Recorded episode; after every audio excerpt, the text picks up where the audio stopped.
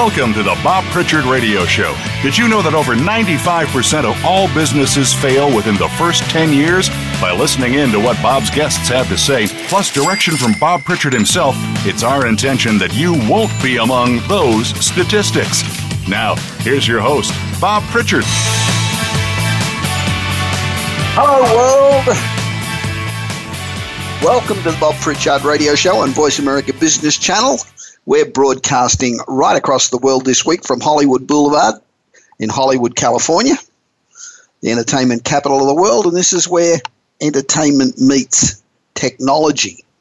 You know, I was um, presenting to a Fortune 500 company the other day, and uh, the marketing manager said to me, Why should I spend a heap of money to educate and develop and train customer service staff?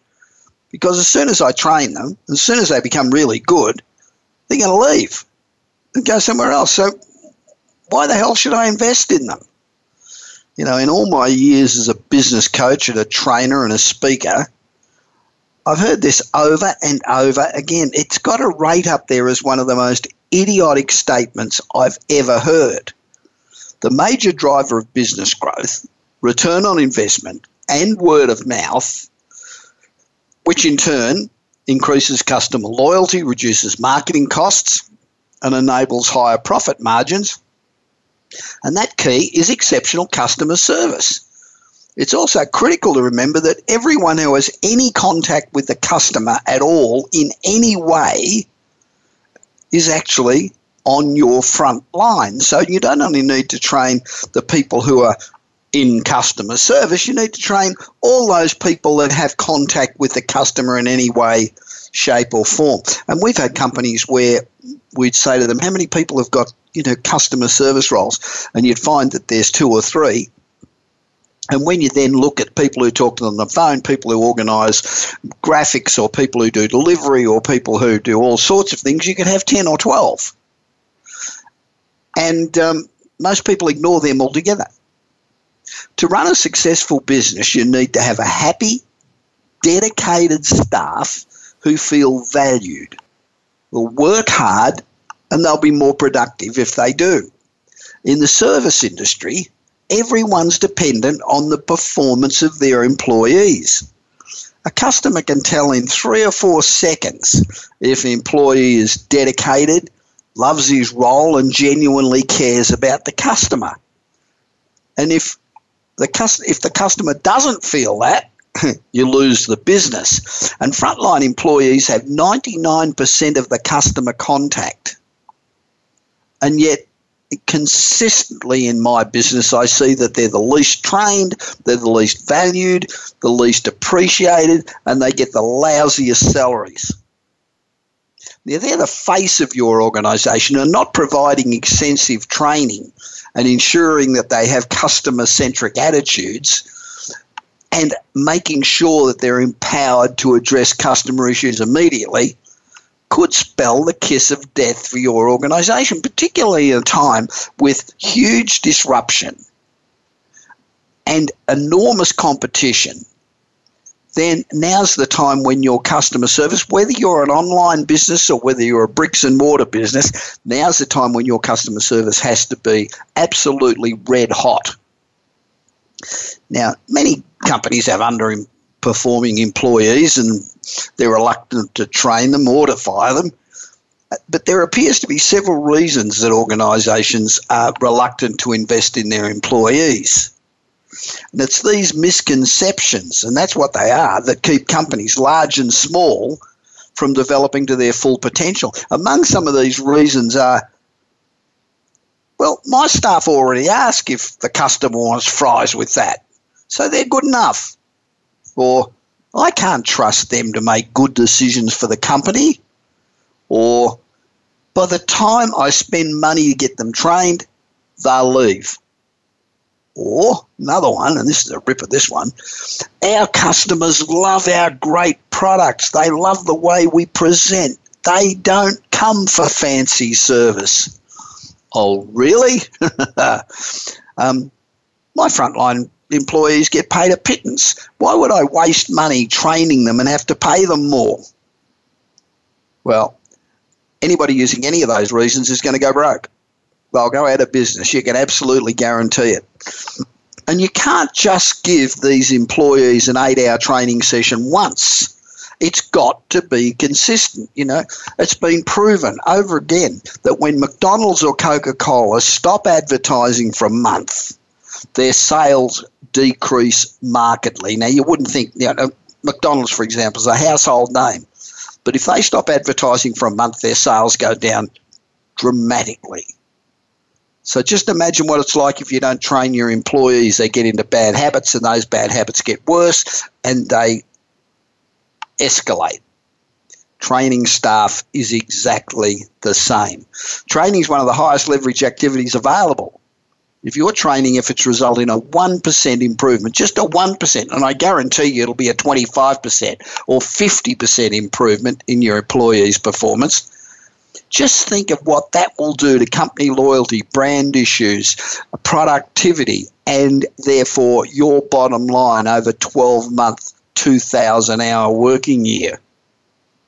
Just a 1% increase. Just think of how huge that is. And you should be able to get 10, 20, 30, 40. Look, for example, if you get me to come in and train your staff, I'll guarantee you that they'll do 50% better. So, you know, you need to concentrate on training your staff. Now, if the customer receives an incredible customer experience, they'll come back. They'll tell their friends. You know, it's so much easier to grow your business with word of mouth advertising through well trained employees if you want customer driven and high performing employees, you need to invest in your total workforce with something new and fresh every four to six months. So, if you want to have a successful company and you want to survive this pretty tough time in business, you really need to put great effort into training your frontline employees. It doesn't help, doesn't hurt to train all of them, but certainly your frontline employees. Now, this caught my attention during the week. A company in Sweden is testing a traffic light system to cut down on all those office interruptions. So, by measuring the mouse and the keyboard activity, the flow light can turn red or green, but it turns red when you're only 9% above your average activity. So, this isn't the time to start up a chat about who's going to win the football next Saturday. So, you get red lights when you're endangering, you get green lights if you're way ahead of the game. And you know what? It seems to be working in a 449 person trial. Subjects dealt with 46% fewer interruptions. Hey, my red light's blinking. Piss off. I'll talk to you later. So I, I think it's great. I think it's a great idea. It keeps, particularly with all the distractions there are now with social media. But you know, while it focused on help on helping workers be more productive, there's something sort of scary about having employee monitoring bots watching everything you do. Um, companies like WorkSmart already monitor keystrokes to make sure everybody is on task. Even employee favorites like Slack, which enables you to make a channel for a project, a topic, a steam, a, a team, or in fact anything and where everyone has a transparent view of all that's going on, have acknowledged they have an eye on measuring and monitoring productivity in the form of manager bots. Now, so you can already check on stats on which employees are slacking the most. Damn, I guess there's nowhere that you can hide to slack off. I guess you're going to get caught. Pity that. Hey, stop what you're doing and listen up. This is a very important message for every business. If you want to stop leaving money on the table, you need to set your prices right. So go to atenga.com, that's A T E N G A.com, and download their free ebook called Seven Easy Steps to Successfully Increasing Prices. It's a quick read and may well be the most profitable thing you've done all day. My friend Per Sjofors, who owns the company, can get you your total investment in Atenga back in as little as four to six weeks. That's how cheap it is. So you've got to ensure that you have your prices exactly right. Maximize your profits, maximize your success. So go to atenga.com now. Now, I don't know about you, but I get really annoyed when I see a party of four or a hmm. family at a restaurant and every one of them spends the entire time that they're at the restaurant on their smartphone.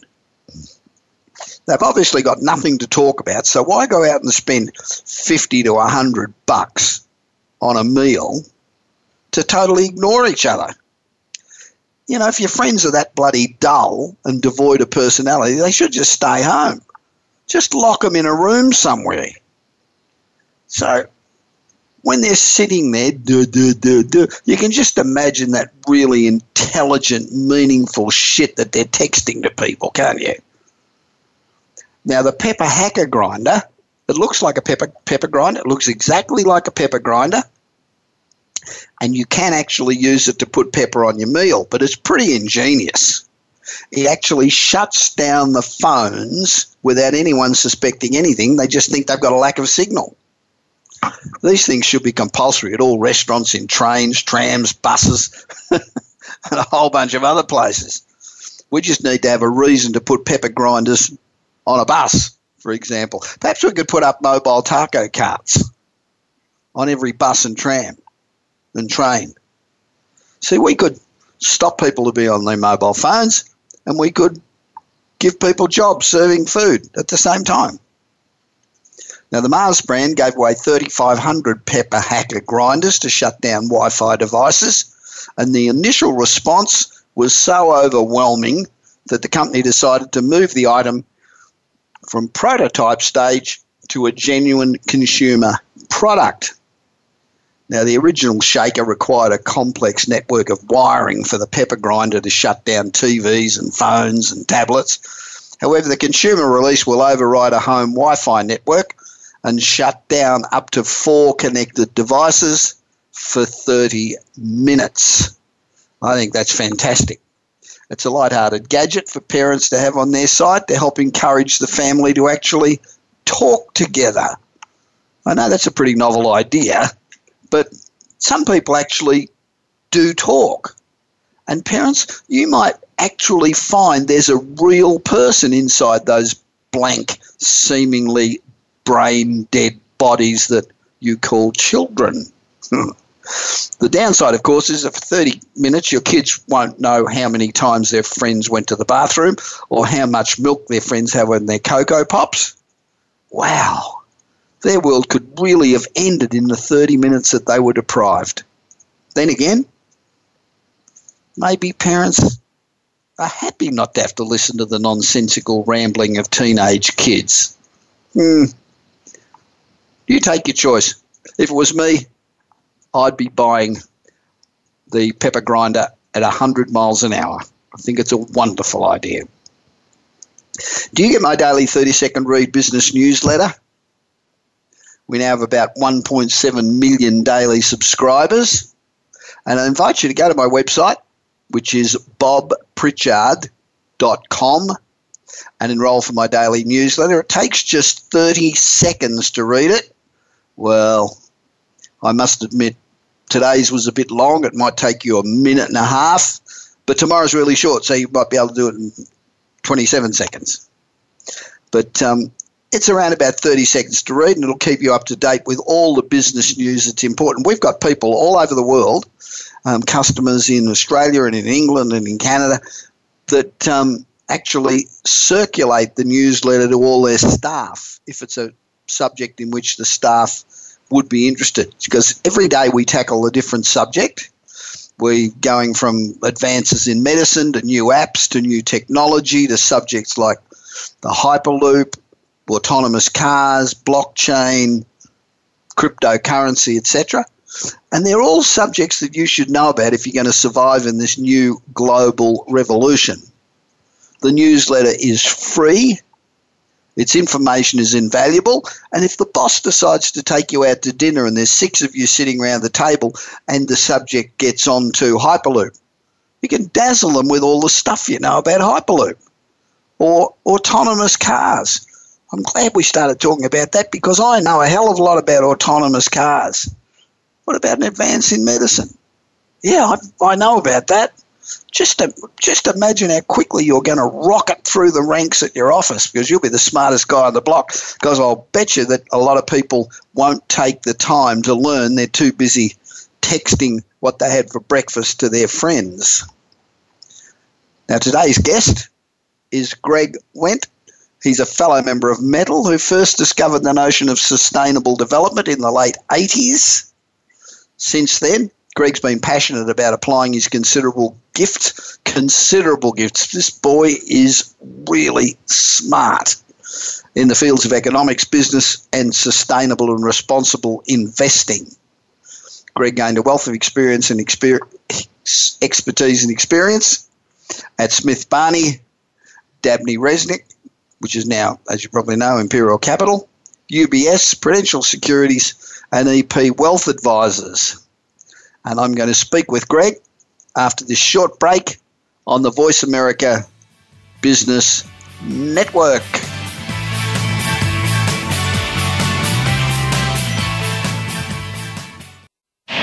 Do you want your business to achieve results you never thought possible? Bob Pritchard is recognized as the Business Leader's Advisor and has 30 years of experience as a straight talking troubleshooter for Fortune 500 companies and SMEs across the world. Whether you need a checkup across all departments of your business or simply want to improve marketing, advertising, performance measurement, or some other area, Bob Pritchard will work his magic so you can blow away your competition. Bob Pritchard is also one of the most in demand speakers in the world. Over 1,500 clients on five continents and countless standing ovations are a testament to how he changes the fortunes of business. Pick up Bob's new book, Kick Ass Business and Marketing Secrets, at your nearest bookstore or visit Bob's website at www.bobpritchard.com. Remember, if you want to be successful, call Bob Pritchard now. Worldwide phone numbers and more information can be found at bobpritchard.com.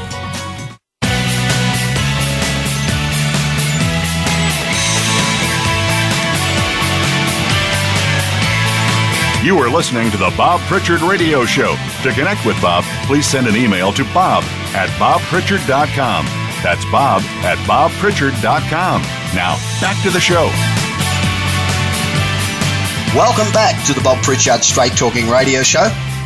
For over the last five and a half years or so, we've given you insights into the lives of over 350 of the world's most interesting business people. We've talked about what they do, how they've overcome the challenges that they've faced, and we try to find out what it is that makes them tick. You know, it's extremely difficult to create a successful business. We're running at somewhere around 95% of new businesses fail.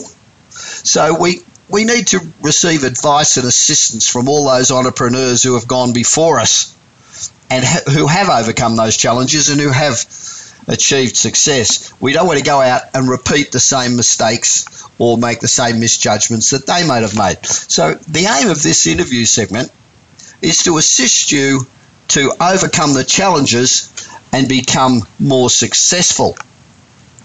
My guest today, Greg Wendt, is a Southern California native and a fellow member of Metal. And uh, he first discovered the notion of sustainable development in the late 80s. God, it seems like a long time ago, didn't it? The 80s. Mm-hmm. So since then, Greg has been passionate about applying his considerable gifts in fields of economics, business, and sustainable and responsible investing. He gained a wealth of experience and expertise at Smith Barney, Dabney Resnick, which is now Imperial Capital, UBS, Prudential Securities, and EP Wealth Advisors. So he's one of those really smart money guys. And uh, you know, that, having been in, an entrepreneur all my life, I've come to the conclusion that the only guys who make any money as entrepreneurs are the, are the money guys. Now, Greg's now senior wealth advisor, heading the West Coast efforts of Stakeholders Capital, which is a boutique registered investment advisory firm specialising in impact investing and wealth management. I'm going to find out what a bit of that means now, since 1991, Greg has worked as a financial advisor, an economist, and a certified financial planner, assisting families to align their wealth through investments that reflect their priorities and concerns for a better world. I think I understand what that means. Now, Greg's on the steering committee um, of the California Economic Summit and co chair of the Capital Action Team and a member of the California Financial Opportunities Roundtable, which is a select group of experts convened by the uh, San Francisco Fed and the Obama administration to increase impact investing in California. Greg's passionate about working to improve how we do business and really concerned about the environment, leaving the world in a much better place than when we came into it, which wouldn't be hard but uh, for some reason it seems to be getting more difficult. Greg, welcome to the Bob Pritchard Radio Show, which is being heard live around the world. Thank you, Bob. A pleasure to be here with you. Um, what is sustainable and responsible and impact investing? What what is that? Well, what is business as usual? Uh, what is investing as usual? And then what are we looking to do with the way that you, we are talking about. Uh, business as usual uh, is is going forward with business activities without considering the influence that such business activities have on the greater society or the environment. Yep. And investing is investing keeping in mind the influence business has on the greater society and the environment and doing everything we can to invest in businesses that improve the relationship between our business activities and the economy and the greater society and the environment. Very simply that. And then how it's applied is different for every single investor and every investment group. If you had a look at the um, uh, New York Stock Exchange, mm-hmm. I can't remember how many companies are listed there. I did I did actually look it up yesterday, but I can't remember. But there's a hell of a lot. And how, yeah. how many of those companies would actually be concerned um, in the main with um, sustainable and responsible investing? You know, a lot you of know, them, a lot of them seem to put up this facade of you know we're really good guys, mm-hmm. and that's the image that they get. While at the other end, they're reaping hell out of everything they can. It's good PR. Um, yeah. You know, I think there is authentic concern. Over the last 20 years, I've seen a growing interest among business leaders, you know, to incorporate what we call corporate social responsibility. Yep. Um, you know, we found over the years that businesses who pay attention to details beyond, quote, business as usual, who look at markets, who look at the environment, look at the communities they operate in. They're more efficient businesses, generally speaking. They're more attuned to what's going on, and they're more successful over time. Yeah. Um, and to look at the bigger picture, there's roughly oh about between 45 and 50 trillion dollars under management and investments uh, in you know America right now, and the U.S. Forum for Social and and uh, Socially Responsible Investing U.S. (USSIF) uh, just did a study, our, our, our biannual study, and there's a, just under $9 trillion, about one fifth of the dollars under management are incorporating environmental, social, and governance factors in the investment decision making. Right. So it's it's not a fringe movement. It's you know it's truly mainstream now. Uh, for many, uh, surprisingly, it is a new idea, and for many, like myself, it's something that's been here for 30 or 40 years. It's just what we pay attention to, and that that is the irony of our culture. As you uh, to your earlier comments about what's going on in the world, it's it, it's how do we make meaning, and what what are we paying attention to?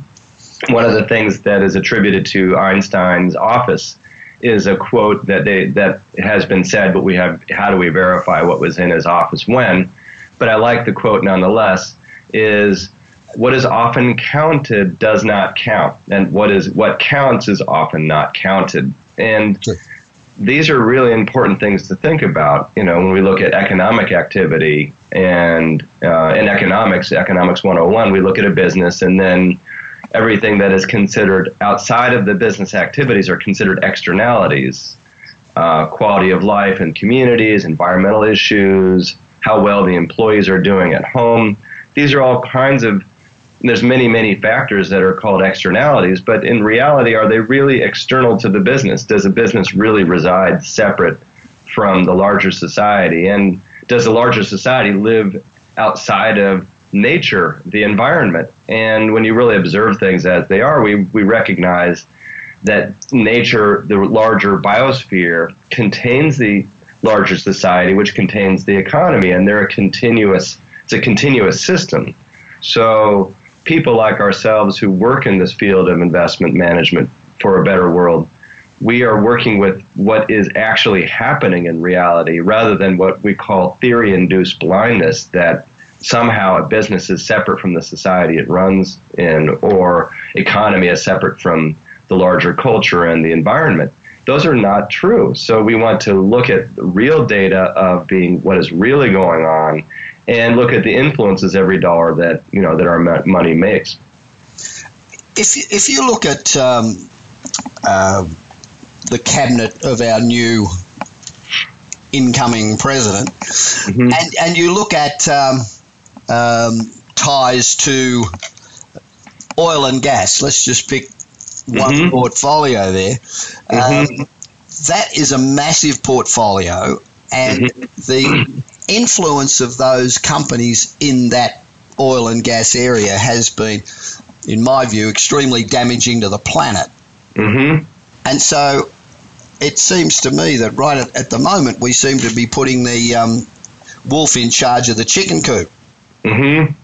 And, and, that was the, that was the case with the uh, the previous administration as well, uh, with Bush administration. You know, where and I, and I've you know been feeling for some time that to put it really bluntly, we we are more or less in a global corporatocracy, and what I mean by that is most national governments are influenced predominantly by moneyed interests and economic activity, and it's not some conspiracy; it's just a recognition that major transnational corporations do play a meaningful role in society and governance, and that we need to recognize that.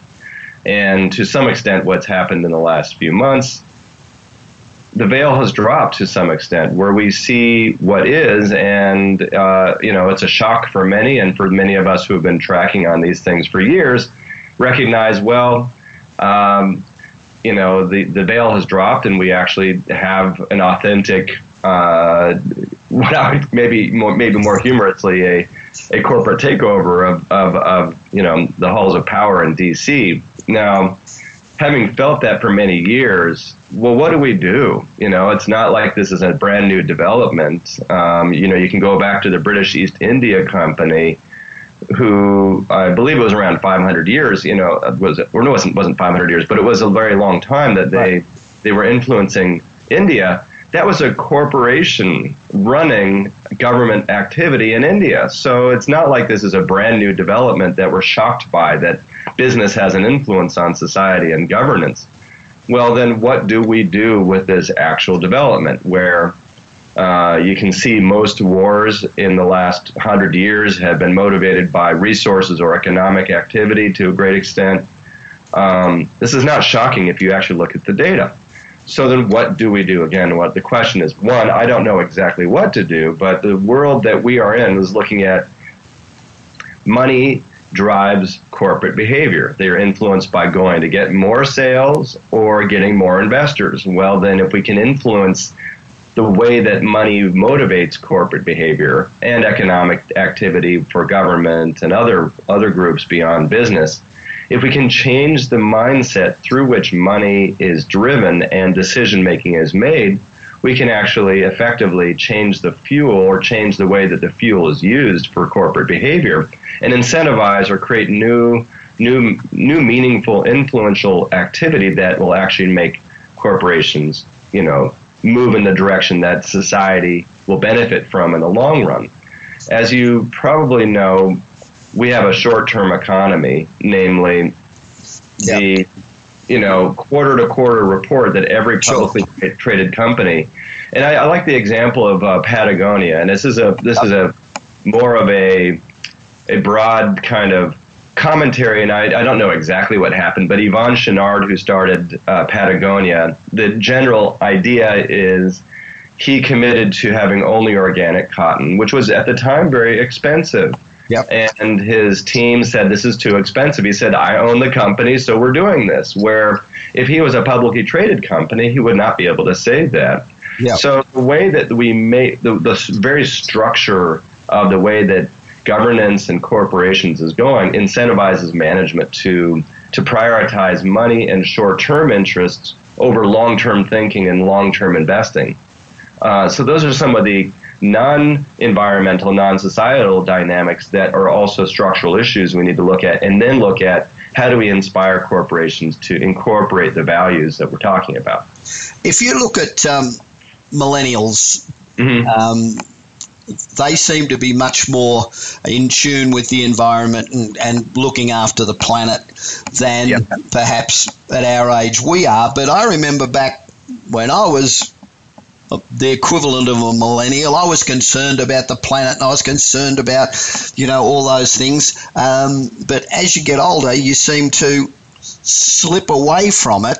Um, I, I, don't know whether it's a an acceptance of the status quo that what the hell you can't win, or whether it's um, we become more well, selfish. I, or I think it's as we get older, it's a story we tell ourselves and what our priorities are. You know, as you get older, you have a family, you need to pay the bills, you need to put food on the table. You know, then we need to find a job and all those kinds of dri- drivers. Whereas when you're younger and, and single, I think those are understandable uh, dynamics. Uh, the question is when we connect the dots between what our jobs are doing to the larger society and a larger in the environment, um, then, then some of those those values, you know, start start surfacing surfacing, and I think we're we're seeing a movement here where it's evident that we can no longer continue business as usual, and we must innovate in a new way. And to your earlier question around fossil fuels and the like, you know, the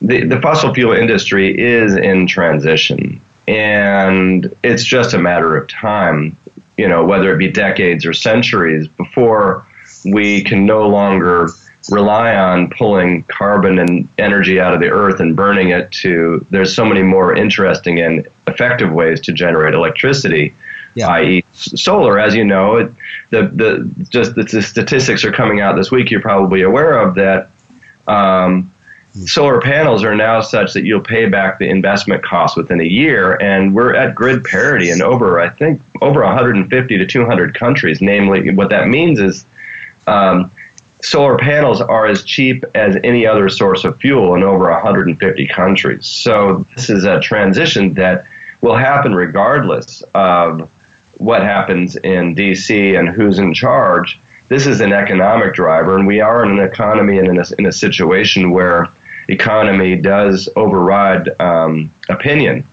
Um, so the question is, how do we influence economic activity to adopt the opinion of a better world for future generations rather than the short-term buck? Yeah. And these are kinds of areas that that are, are, are very nuanced, and there's many, many layers of activity that we can discuss it, uh, over time.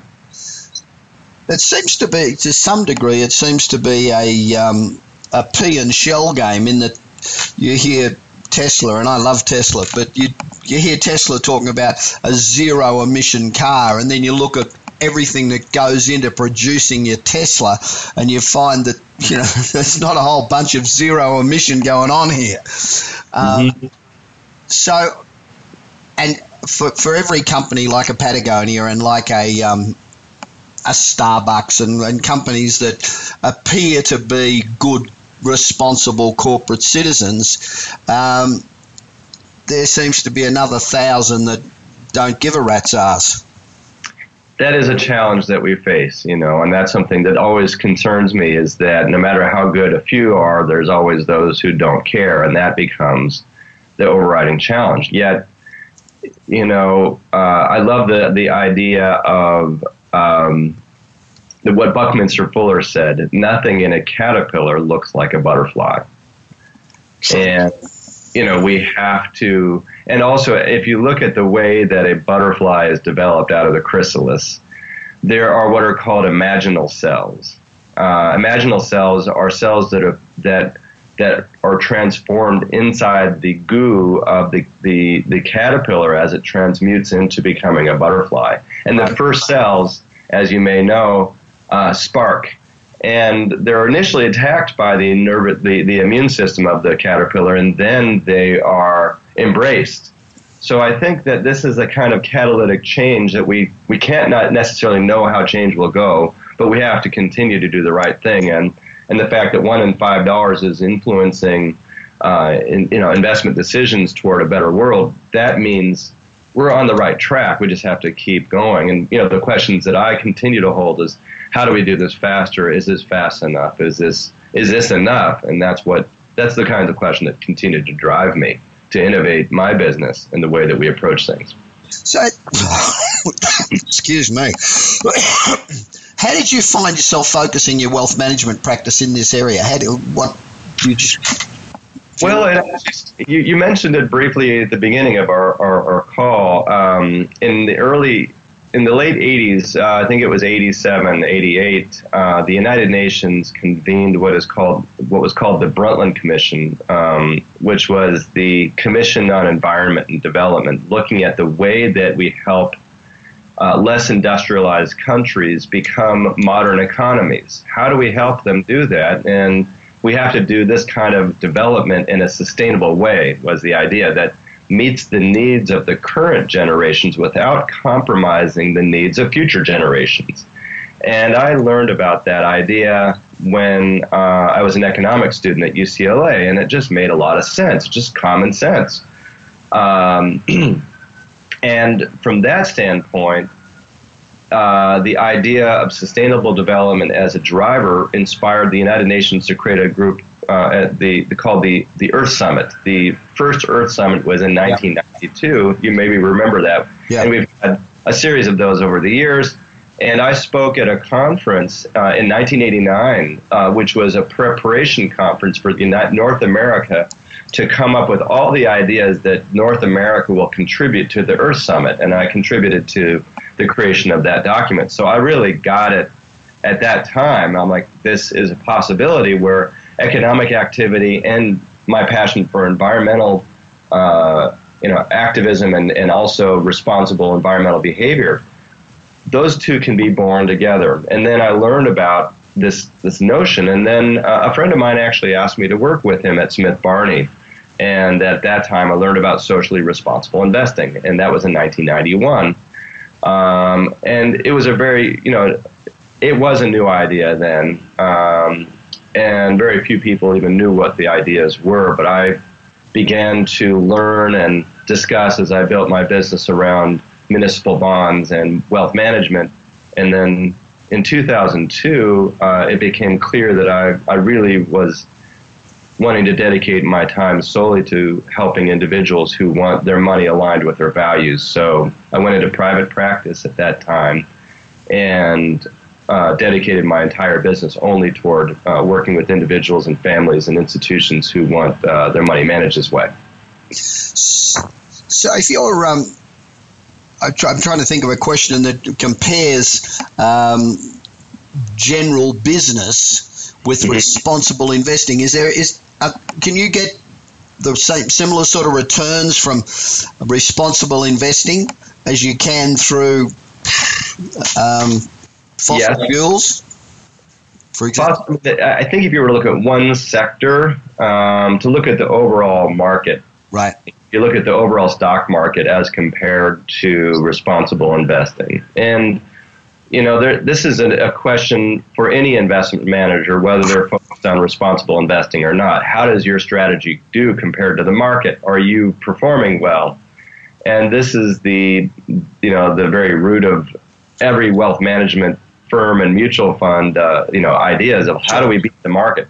So that, this question arises all the time, and there's a lot of assumptions that people have. Is like, well, if you take certain stocks out, you're going to miss out on the overall market. Well uh, and also, well, what what is the time frame that we're looking at? Are we looking at six months? Are we looking at a year? Are we looking at three years?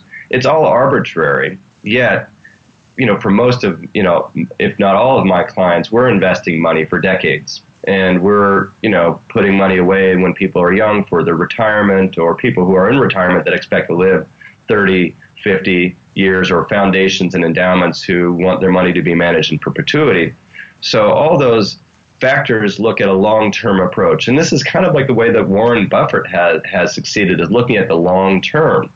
And i look at a seven to ten year return on investment for the managers that I evaluate to a great extent. You know, three, two, three, four years are sometimes um, uh, static. You know, but we look at returns for all those time frames, and generally speaking, the managers that I work with have a track record of doing as well or better than the overall market uh, in the time frames that we're talking about. And it has to, as a fiduciary, which it means that I manage my clients' money as if it's my own. Sure. And I'm, I'm held to that standard um, as a registered investment advisory firm. Um, the management that we we you know work with and that we we work with other managers who do a lot of the stock picking and we want we have a, a, a degree of scrutiny that we we hold and most of those managers have done well uh, compared to the overall market when they have incorporated these values so the good news, in, in essence, in some, it's not a, there's not a trade off. Um, and in every investment management group, uh, there are successful managers and unsuccessful managers. And in socially responsible investing or responsible investing, we have to, you know, filter out the good and bad managers as well. How much influence over the last few years has regulation had on making forcing companies to be more um, ecologically and environmentally responsible? I don't really know the answer to that question. I don't have the data on that. But generally speaking, um, regulation for what? I mean, that's something that's been so um, thrown around in the political discourse and the media. Regulation, yet it's you know in the same way you can't say government. Uh, there are hundreds of different government entities, and there's local, state, regional, national, and international governing bodies, and there's similar amount of regulatory frameworks. Um, you know, that's a good question. You know that that I think that regulation to some extent when corp you know when when business people want to make a decision they will just make a decision that prioritizes the bottom line. And people that are committed to what we call the triple bottom line people planet and profit make decisions where we incorporate those factors. And we feel those are better businesses uh, in the marketplace regardless. So it, it, you know then I think regulation does play a role there. And the question I, I, guess the short answer is I don't know, but and we do, do know that it plays a role. Because many of us were becoming, you know, encouraged by what appeared to be a, a heightened degree of consciousness of the planet and people's rights among the business community. But to me, we seem to have taken a giant step back, and we're going to a me, me, me attitude, and and uh, all you hear from the from government is uh, we're going to roll back all the regulations. We're going to, you know, we're going to um, take the take the teeth out of the um, Environmental Protection Agency. We're going to, you know, so are we just encouraging corporations to go back to the good old days? Yeah, I wouldn't call it that.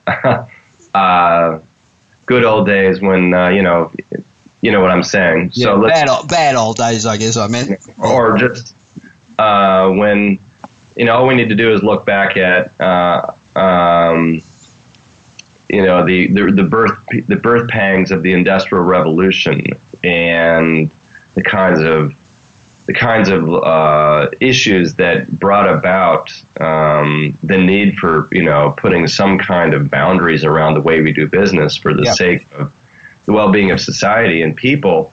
And you know, when you look back at you know the, the you know the fact that there were rivers on fire because of the toxins and, and pollution in them, and what's happening in Flint, Michigan, or you know Fukushima, um, it's pretty obvious, you know, to anybody who's you know a, you know not does not have their head in the sand that we have to watch out because no one wants uh, a fire in their river or a forest cut down in their backyard or a nuclear waste dump or a nuclear explosion in their in their neighborhood. So it's pretty clear. But I guess one one of the things that always is a question for me is how is it that such people that that do not do not support this kind of responsible behavior um, how is it that they're thinking that it will not happen in my backyard? You know, that we're not exempt from, you know, the, the air and the water. Um,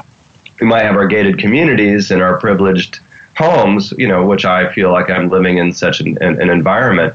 The question is, you know, are we really separate from the rest of the system? Can we actually separate ourselves? And and no, we cannot. And and that's something that means we have to look at how do we address reality and navigate according to what is.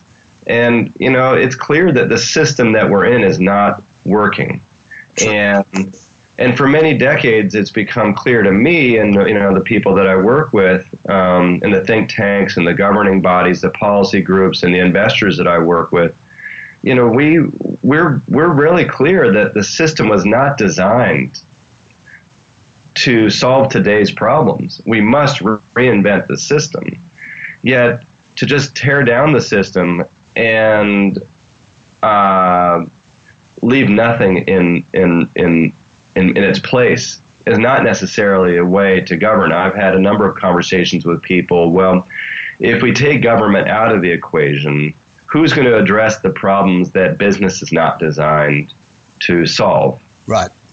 And this is the issues of the commons. How do we address the commons? And I think that's where it comes down to this notion of what is meaningful, what actually counts. And some deep questions have to be asked about our hypothesis, about our, our, our, our, our, our way of seeing the world and humanity and ourselves and it's you know it comes down to are we all is everything connected in an entire system or can we separate things? And I think that idea of separation is actually just a false premise. And I'm actually optimistic for the long term uh, prospects of humanity because people will eventually wake up that it's all connected and we have to to manage ourselves and govern ourselves responsibly, which includes reinventing the system that was not designed for the problems that we have today.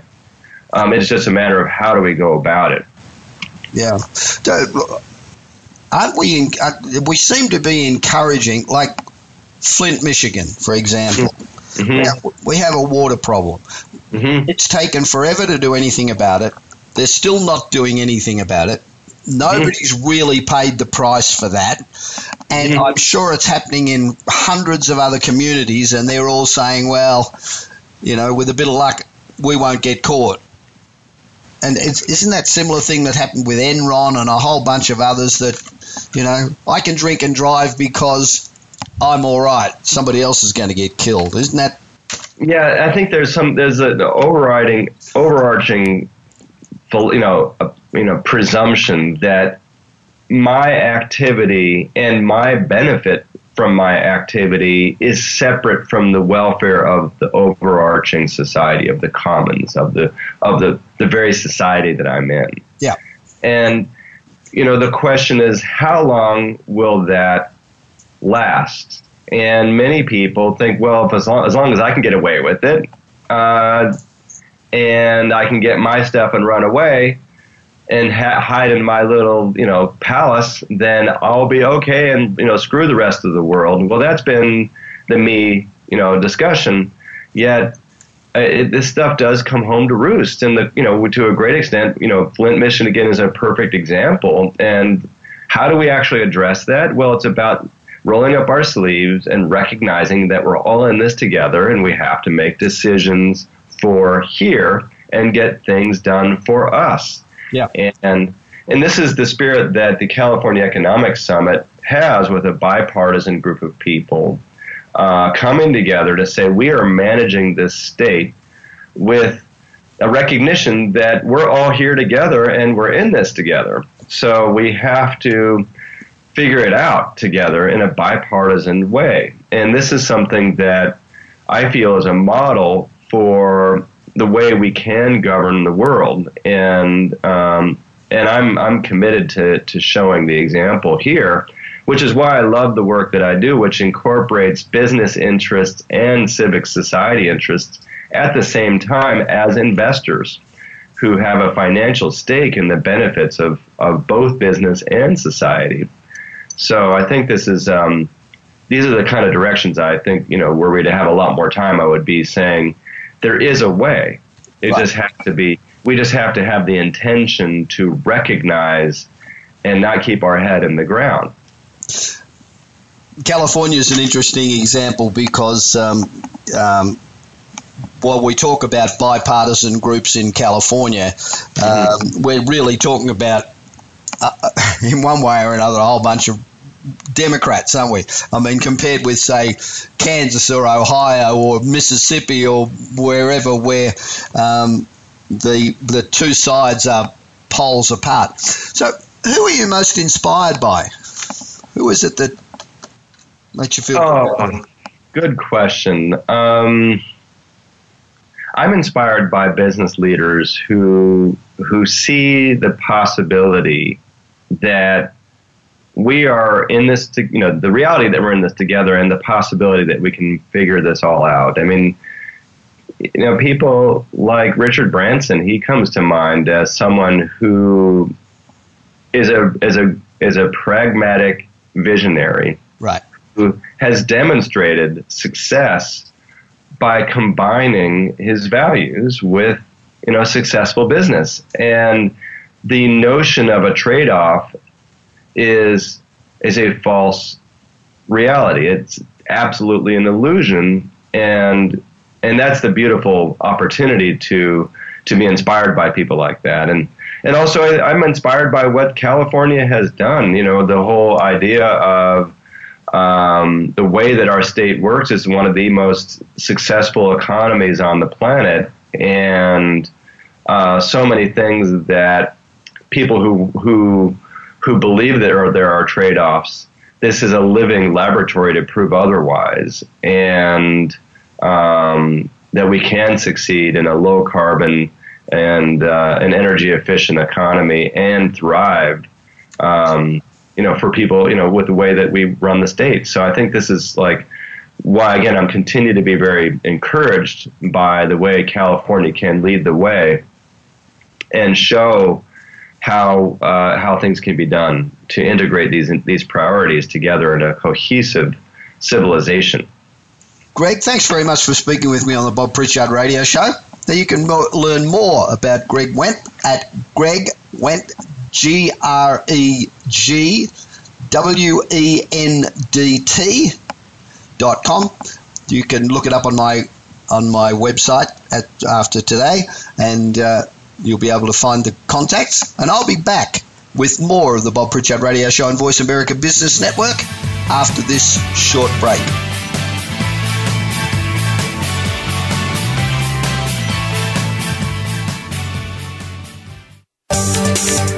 From the boardroom to you, Voice America Business Network.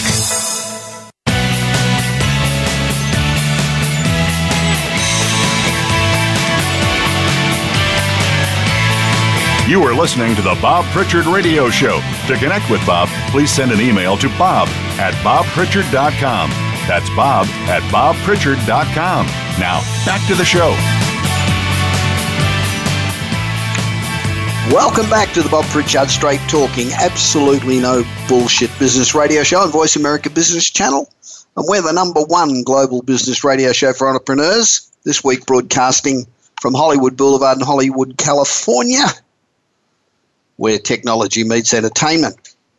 Now, we know what conspicuous consumption is. It denotes the way that material objects represent social position and status, like having a Rolex watch or driving a convertible Bentley. And um, but most luxury goods have become more accessible due to mass production, the outsourcing of, of, production to China, the cultivation of emerging markets where labor and materials are cheap, and the middle class consumer demands more material goods at cheaper price points. So, this democratization of consumer goods has made these goods less useful as a means of displaying status. Both the rich and the middle class own huge TVs, nice handbags, they lease SUVs, they take aeroplanes, they go on cruises. So, given these goods are accessible to everyone, the rich now use much more tacit signifiers of their social position. Of course, the super rich still have yachts and Bentleys and gated mansions, but elite spending is driven by a well to do, educated, aspirational class. The new elite cements its status through knowledge and building cultural capital, preferring to spend on services, education, and human capital investments rather than material goods. This is called inconspicuous consumption. Now, none of these consumer choices are inherently obvious or ostensibly material, but they are exclusionary. Now, the US Consumer Expenditure Survey data reveals that since 2007, the country's top 1%, and that's $300,000 or more a year income are spending significantly less on material goods, while middle class income groups, which is 70,000 a year, are spending an increasing amount.